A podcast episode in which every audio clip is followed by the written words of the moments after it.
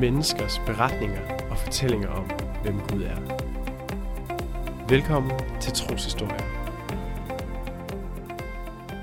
Jeg hedder David Ingemannsen, og jeg er vært her på programmet Troshistorie. Og jeg vil byde dig velkommen til endnu en spændende beretning omkring, hvordan Gud virker ind i menneskers liv. Det vi ønsker med troshistorier, det er at blive inspireret og blive udfordret, når vi hører historier og fortællinger fra andre menneskers liv med Gud. I dag skal vi inspireres og udfordres af en ung fyr, der hedder Sebastian Olesen, som bor i Odense og har et spændende tjeneste der. Så lyt godt med og glæd dig til at høre nogle fantastiske historier om vidnesbyrd om, hvordan Gud er med Sebastian, og hvordan at han bruger ham i hans hverdag. Velkommen til uh, Troshistorie, Sebastian. Tak, tak for fordi det. du vil være med. Uh, vil du starte med at fortælle os lidt om, hvem du er og hvor du kommer fra? Ja, jeg hedder Sebastian Olesen, og jeg er 24 år, og jeg kommer fra Skjern i Vestjylland. Øh, men nu bor jeg i Voldsmose i Odense, og det har jeg gjort i tre år. Øh, ja, jeg flyttede til Odense, fordi at det var det eneste sted, hvor jeg kunne læse øh, den uddannelse, som jeg gerne ville, som hedder Interkulturel Pædagogik og Arabisk. Og det har jeg været rigtig glad for at læse og fundet rigtig relevant. Og øh, ja, det finder jeg stadigvæk. Øh, ja, og rejser tit til Mellemøsten. Og ja, jeg kan rigtig godt lide at rejse. Super godt. Øhm, Sebastian, det er jo troshistorier, vi, øh, vi optager. Vi vil rigtig gerne høre noget lidt om din troshistorie. Så hvis du vil bare sådan kort vandre os igennem dit liv øh, med Jesus, måske lave lidt nedslag de steder, hvor der, der skete et eller andet, som du tænker, det er vigtigt at få med. Ja, altså som barn, så havde jeg sådan indimellem et eller andet, der skete. Øh, for eksempel, øh, da jeg var fem eller seks år gammel, der øh, hørte vi sådan nogle bibelhistorier i børnehaveklassen, kan jeg huske. Øh, jeg kan ellers ikke huske ret meget fra børnehaveklassen, men jeg kan lige huske, øh, at der var nogle bibelhistorier. Så hørte vi de her historier, og så øh, sagde jeg til min lærer, øh, det her, det er jo fuldstændig ligesom i øh, Aladdin. Og så, øh, og så sagde hun, øh, ja, det kan godt være, men det her, det er jo sket i virkeligheden. Og så var sådan, er det sket i virkeligheden? Wow! Og det var virkelig noget, der gjorde et indtryk på mig, og gjorde, at jeg efterfølgende lyttede meget bedre efter, når der var bibelhistorier. Mm. Og øh, ja, hvad har jeg ellers haft, sådan, der lige har gjort noget? Øhm, når vi skulle på bibelcamping, øh, på Mørkhold Bibelcamping med familien, så kan jeg huske, at jeg øh, ofte glemte Bibelen derhjemme. Mm. Øh, ja, det er så i gåsøjne, fordi det var egentlig med vilje, at jeg glemte min Bibel, ja. fordi at jeg ikke havde lyst til at læse i den, og så kunne jeg sige til Gud, når vi var på, på camping, på ferie væk hjemmefra, jeg ville gerne have læst i Bibelen i dag, men desværre det kan jeg ikke, fordi jeg har glemt min Bibel. Mm. Så for mig så var det lidt en byrde, det her med at skulle tro, og det var sådan noget lidt træls noget, noget religiøst noget, sådan i negativ forstand. Men da jeg så var øh, 14 år, der mødte jeg sådan nogle rigtige halleluja-kristne, øh, sådan meget karismatiske, og når vi gik sammen øh, ud på gaden, så kunne det ikke være med at gå hen og bede for syge og sådan noget, og det var meget grænseoverskridende for mig, sådan en 14-årig dreng, øh, som aldrig har set sådan nogle ting. Øh, og øh, det gjorde et dybt indtryk på mig også, øh, og gjorde også, at jeg tænkte, nu er jeg nødt til at læse Bibelen hver dag. Det satte jeg mig som, hvis jeg, men, det besluttede jeg mig for. Øh, og det har jeg sådan set øh, gjort lige siden så. Altså for at finde ud af, hvad det var for noget med de her, eller hvordan? Jamen også for at finde ud af, hvad er det her for noget? Er det, øh, er det bibelsk? Øh, og hvad med de ting, jeg kender til? Hmm. Øh, og så noget, at prøve at koble det op på hinanden. Og øh, det lærte jeg rigtig, rigtig meget af. Det her, altså, hvis ikke jeg var begyndt at læse i Bibelen, så ved jeg ikke, hvor jeg ville have været hen med Gud. Øhm, også fordi, at det er jo der, vi har livet med Gud. Øhm, det at læse i Bibelen. Og Ja, og så efter noget tid, så fandt jeg ud af, at øh, ved at læse Bibelen, at Gud han ville ikke bare have mig tirsdag aften eller søndag formiddag, men han vil have hele mit liv og overtage styringen i mit liv. Og så blev jeg sådan meget, okay, hvis det er det, han vil, så skal jeg simpelthen finde ud af, om det her det er rigtigt, eller om det er bare noget, jeg har fået at vide er rigtigt. Og så begyndte jeg at undersøge tingene og stille spørgsmål til folk og til Google, og mm. fandt så ud af efter et stykke tid, at det her, det er noget, jeg godt kan stole på. Og så sagde jeg til Gud, øh, nu vil jeg gerne overgive mit liv til dig, men jeg kan ikke. Jeg er simpelthen ikke i stand til det. Mit hjerte, det vil bare noget andet. Så vil du ikke ændre mit hjerte, så jeg bare kan sige ærligt til dig, nu får du styringen. Og der gik to uger, og så ramte det mig bare en dag, hvor det virkelig bare overvældede mig. Hold op, Gud, han har bare givet mig alt. Hvis han kunne have givet mig mere, så, han havde, gjort, så havde han gjort det. Øhm, ja, så det, det ramte mig bare for vildt. Skete det noget, var det, var det noget særligt den dag, eller var det bare, Nej, det var det sådan, ikke. du stod op, og så var det der bare... Det var bare, øh, da jeg læste i min bibel og sad og bad, jeg tror, jeg bad over det her igen, Gud, øh, vil du ikke ændre mit hjerte og sådan noget. Altså, jeg, jeg bad bare, ligesom jeg nu plejer at gøre, eller ja, og så, øhm, så ramte det mig bare lige pludselig, at Gud, han havde skabt mig, og han havde givet mig det her liv, og han var, havde sendt Jesus til at dø for mig, og opstå for mig, og ja, det, øh, det overvældede mig bare, og så sagde jeg til Gud, nu må du simpelthen bare bruge mig, som du vil. Om det er som verdensomrejsende vækkelsesprædikant, eller som lokal lokumsrenser, så er jeg fuldstændig ligeglad. Bare du vil bruge mig. Og det forvandlede bare mit liv. Det var som om Helligånden virkelig bare fyldte mig der. Og øh, det her med at hvad siger man, have det som en byrde at skulle læse Bibelen, det forsvandt på en eller anden måde, fordi nu følte jeg ikke længere, at det var mig, der skulle bære rundt på Gud, men at Gud, han bar på mig. Og øh, jeg vidste også, når jeg læste i Bibelen, så var jeg nødt til at adlyde, fordi nu har jeg jo ligesom givet slip på mit eget.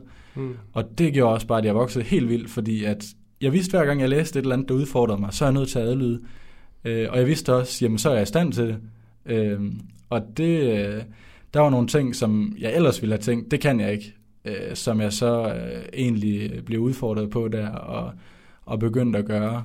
Øh, for eksempel så havde jeg tænkt om mig selv, øh, eller om nådegaverne og sådan noget, der havde jeg set på alle andre og tænkt, øh, der er ikke noget af det, jeg kan, og der er ikke noget af det, jeg nogensinde vil kunne. Mm. Men hvis jeg endelig skal øh, udelukke noget helt, så bliver jeg aldrig nogensinde evangelist. Og øh, der gik jo ikke ret længe før, at øh, jeg bare fik en dyb, dyb nød for, at mennesker de måtte lære Jesus at kende. Og øh, der gik heller ikke ret længe før andre de begyndte at kalde mig evangelist. Og de første gange, der var jeg fuldstændig i chok og tænkte, hvem er det, de taler om? Det er slet ikke mig. Men øh, nu hvor jeg sådan ser på mit liv, så kan jeg godt se, at det er det, Gud har kaldet mig til. Øhm, ja. Og så er der sket mange flere ting. Altså, Mm. mm. øh, det gjorde bare, at jeg voksede rigtig meget, og det har jeg gjort næsten lige siden. Øhm, for tre år siden, så der kom jeg ind i nogle kriser i mit liv, som jeg ikke er kommet helt ud af endnu, men øh, nogle kriser, som virkelig bare har, øh, hvad siger man, sat mig tilbage på nulpunktet på nogle måder, og øh, ja, nogle rigtig svære ting på flere plan, øh, som, øh, ja, som bare har gjort, at jeg i nogle perioder næsten har diskvalificeret mig selv som kristen.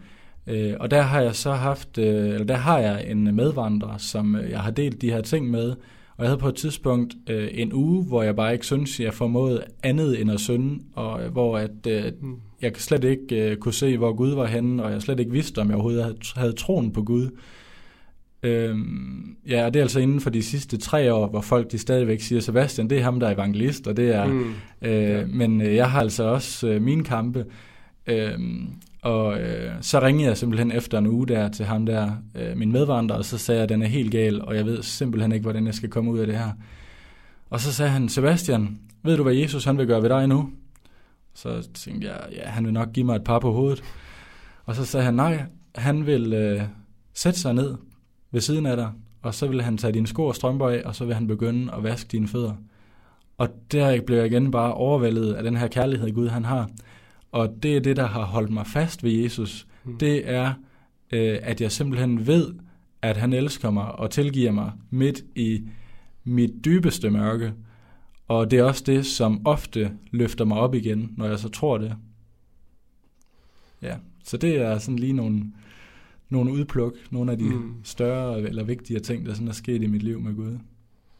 også meget, øh, meget stærkt, at ja, lige præcis, at det, det går jo lidt op og ned ja. Nogle gange, når vi, når vi er kristne og tror på Jesus. Øhm, du nævner lidt om det her, også da du præsenterede dig selv med, øh, du har, eller det ved jeg ikke, om du selv vil sige, men man kan måske sige, at du har et særligt kald i forhold til muslimer. Ja. Øhm, og der tænker jeg på, om du har lyst til at dele en konkret historie eller vidnesbyrd i forhold til den del af dit, af dit liv med Gud. Ja. Øhm, Altså det fylder rigtig meget i mit liv, det her med muslimer, fordi jeg bor i Voldsmose, og jeg læser arabisk, og de fleste af mine venner i Odense er faktisk muslimer, og jeg har en ven, der er imam, og jeg har simpelthen øh, muslimer hele vejen rundt, og øh, det startede på en familieferie til Ægypten for nogle år siden, at jeg fik en ven der, der var øh, muslim, og vi fik nogle rigtig gode snakker om Jesus, og jeg fik også lov til at bede for ham, og jeg oplevede bare, at det var så meningsfuldt, og jeg oplevede også bare, at de her araber, det var sådan nogle, jeg bare virkelig nød at hænge ud sammen med. Øhm, så det, jeg skulle selvfølgelig læse arabisk og flytte til Voldsmose og så videre. Det var øh, helt bevidst. Og øhm, jeg har det bare sådan, at hvis der er mennesker, der er fra Mellemøsten, så har jeg bare lyst til at snakke med dem. Særlige araber, særlige muslimer. Øh, så her i toget på vej hen, så i kopien der, øh, så, så gik jeg der rundt og så, hvor skal jeg sætte mig hen, og så var der en fyr, der var brun, og så tænkte jeg, han ligner en, der er fra Mellemøsten. Ham satte jeg mig ned ved siden af, og så snakkede vi bare på arabisk resten af turen. Og så noget, det elsker jeg bare. Mm. Og øh, ja, så havde jeg også en oplevelse i Jordan, som, øh, fordi at jeg har været i Jordan nogle gange også. Øh, og øh, der var jeg på et tidspunkt i sådan en park, hvor jeg løb en tur, og der er sådan et sportsområde og sådan noget. Og så falder jeg i snak med nogle unge drenge, og jeg var sammen med nogle andre kristne der også, så det var sådan, vi var flere øh, til at snakke med de her unge drenge. Og øh, en rigtig god måde ligesom at komme ind på noget centralt med en muslim, det er at spørge, øh, hvordan tror du på, at man kommer i paradis? Og det spurgte jeg så de her drenge om. Øh, hvordan tror jeg, at vi kommer i paradis? Og det får man altid forskellige svar på, både når det er kulturkristne, man spørger, og når det er muslimer, man spørger kulturmuslimer, eller hvad de nu er.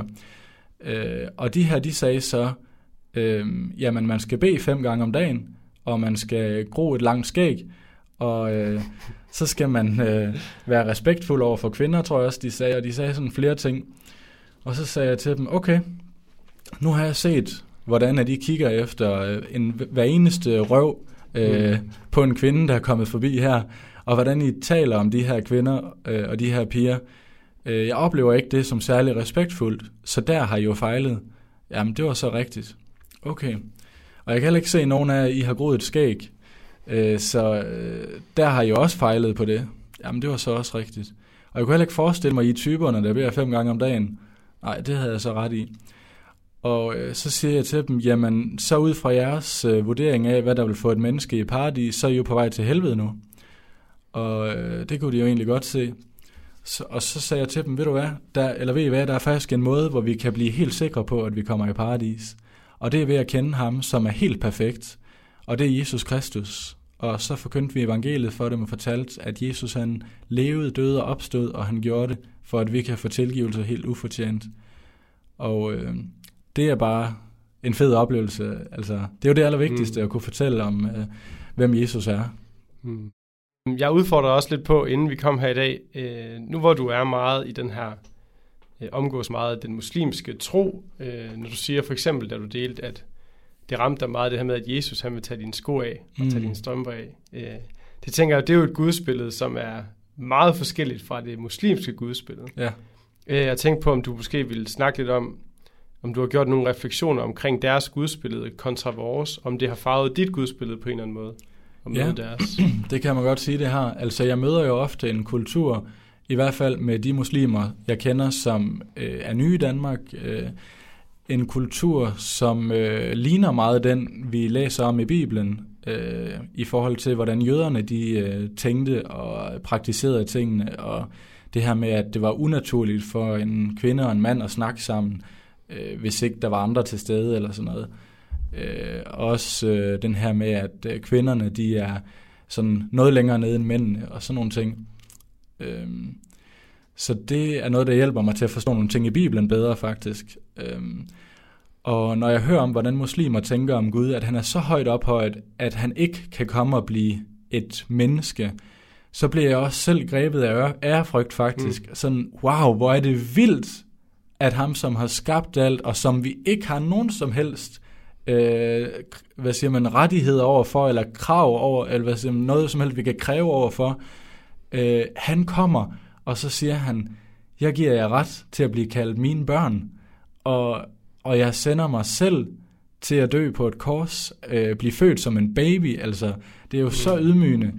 Og øh, hvis jeg en måde, jeg så prøver ligesom at få muslimer også til at forstå det her, det er ved at sige, jamen, tror du ikke, fordi mange de siger, jamen det kan Gud ikke. Og så siger jeg, hvad siger du? Kan, er der noget Gud, han ikke kan? Mm. Altså Gud, som har al magt, selvfølgelig kan han det, og han vil vise, at han kan. Øh, så det her med at lægge vægt på Guds magt, øh, det er rigtig godt øh, i dialogen med muslimer. Ja. Men jeg oplever også nogle gange, at jeg skal være opmærksom på, hov, Øh, de tanker, jeg har her, det er vist ikke fra Bibelen. Det er måske, øh, fordi jeg har været sammen med mange muslimer ja. på det sidste.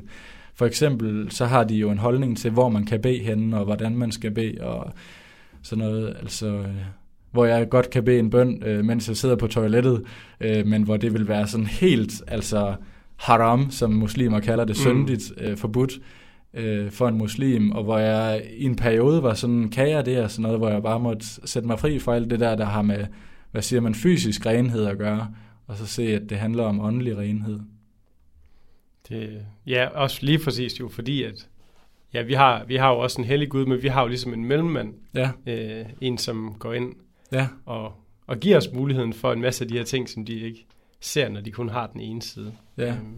Jeg bruger også nogle gange Koranen faktisk øh, til at øh, vise, øh, hvem Jesus er, eller forkynde evangeliet med, fordi der er nogle passager i Koranen, som er direkte antikristelige, som de fleste muslimer kender til, men der er også nogle andre passager, som faktisk giver et utroligt højt billede af, hvem Jesus er, og som øh, man faktisk direkte kan udlede evangeliet fra.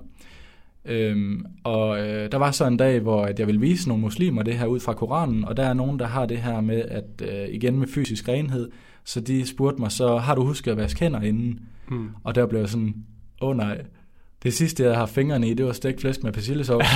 så, øh, og så tænkte jeg, hvordan, øh, hvad skal jeg lige sige her? Og så sagde jeg, ved I hvad? Jesus, han gør mig ren. Og det er det, der betyder noget. Og så var de sådan, nå, okay, det jo fint nok.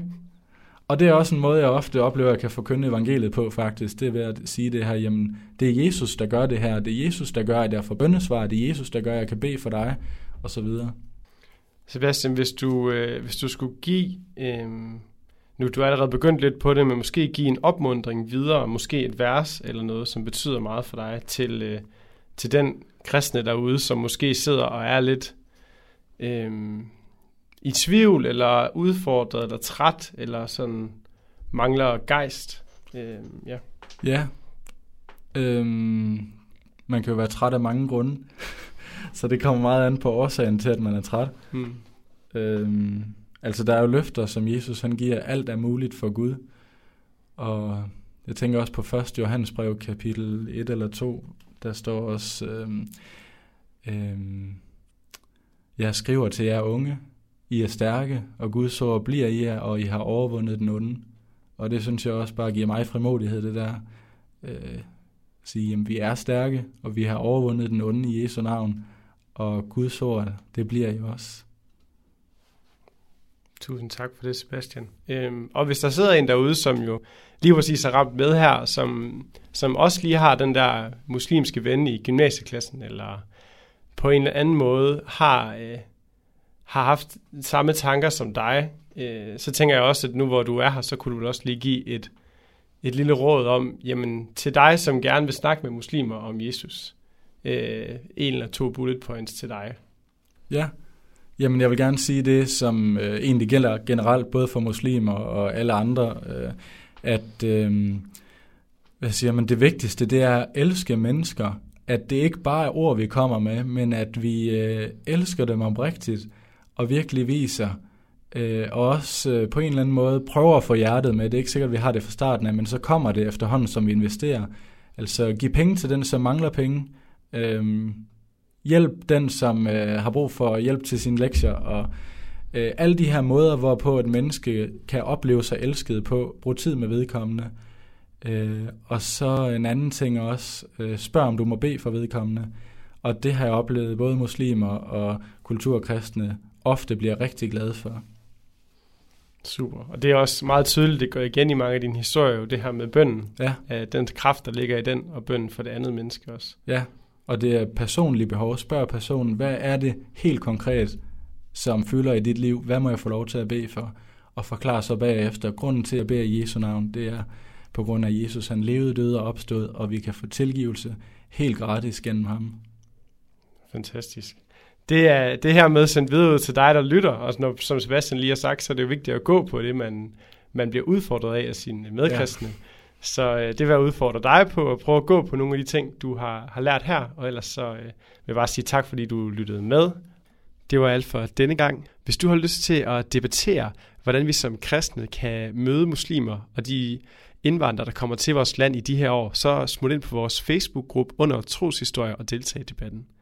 For andre informationer kan du også gå ind på www.emedia.dk.